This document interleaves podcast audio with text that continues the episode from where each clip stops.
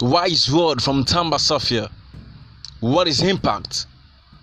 Impact is leaving your footprint in the book of remembrance. Impact, leaving infallible proof of your existence. How to impact people, how to impact your generation, how to impact your community. You need to think about that. Not always you yourself, but think about others.